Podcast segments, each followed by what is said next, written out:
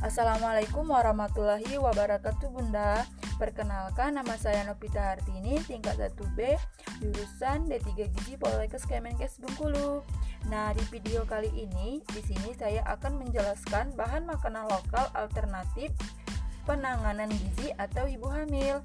Nah, menyusui merupakan salah satu fase yang akan dilalui setelah melahirkan. Namun, menyusui tak semudah yang dilihat Bunda. Ada saja kendala atau cobaan seperti ASI yang sulit keluar atau keluar sedikit.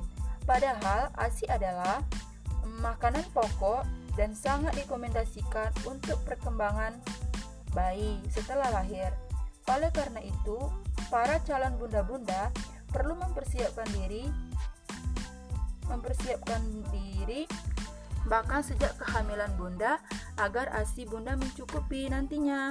Nah, pada edisi kali ini saya akan menyampaikan makanan alternatif menurut etnis suku Bugis yang bisa konsumsi saat hamil agar memperbanyak ASI bahkan sebelum lahir yang pertama yaitu daun pepaya. Nah, daun pepaya bermanfaat untuk melancarkan pencernaan yang bisa dirasakan oleh ibu hamil, membantu pembentuk, pembentukan tulang janin karena mengandung vitamin B. Nah, mencegah radikal bebas pada ibu hamil serta meningkatkan nafsu makan. Yang kedua yaitu nasi merah.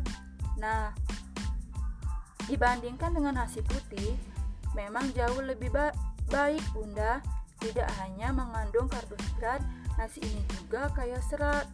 Hmm, karbohidrat ini ialah yang nutrisinya sumber energi energi aja Bunda yang terhindar dari dari ken, dari kenaikan berat badan yang berlebih. Yang ketiga, berabok.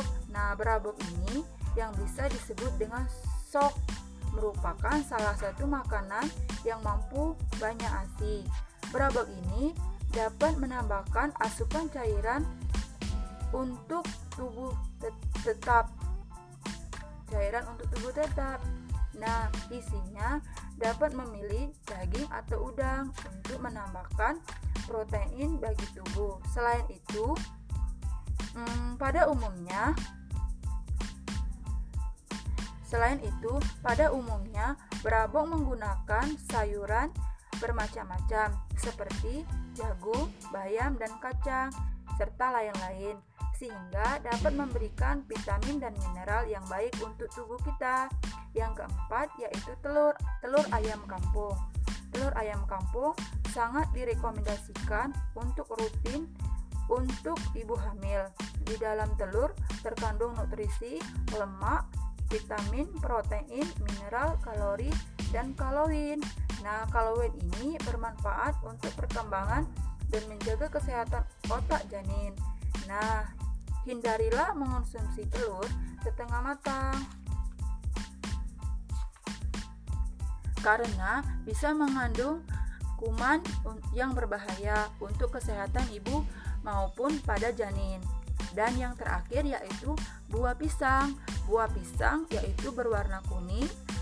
Ini adalah pilihan makanan bergizi untuk ibu hamil lainnya yang untuk dikonsumsi pisang juga bisa dijadikan alternatif cemilan sehat.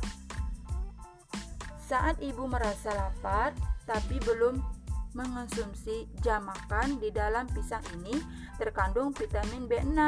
Nah, vitamin B6 yang yang bermanfaat untuk mengurangi rasa mual yang sering dialami oleh ibu hamil, ter, terutama di masa hamil di masa awal kehamilan dan juga kandungan kalium yang bermanfaat menjaga keseimbangan elektrolit dan cairan selama hamil.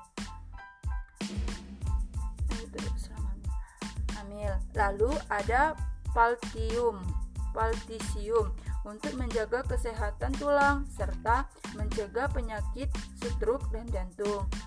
Itulah penjelasan mengenai makanan dikonsumsi pada saat ibu hamil dan mampu meningkatkan ASI untuk menyusui nantinya Bunda. Semoga bermanfaat. Baiklah, saya akhiri. Wassalamualaikum warahmatullahi wabarakatuh.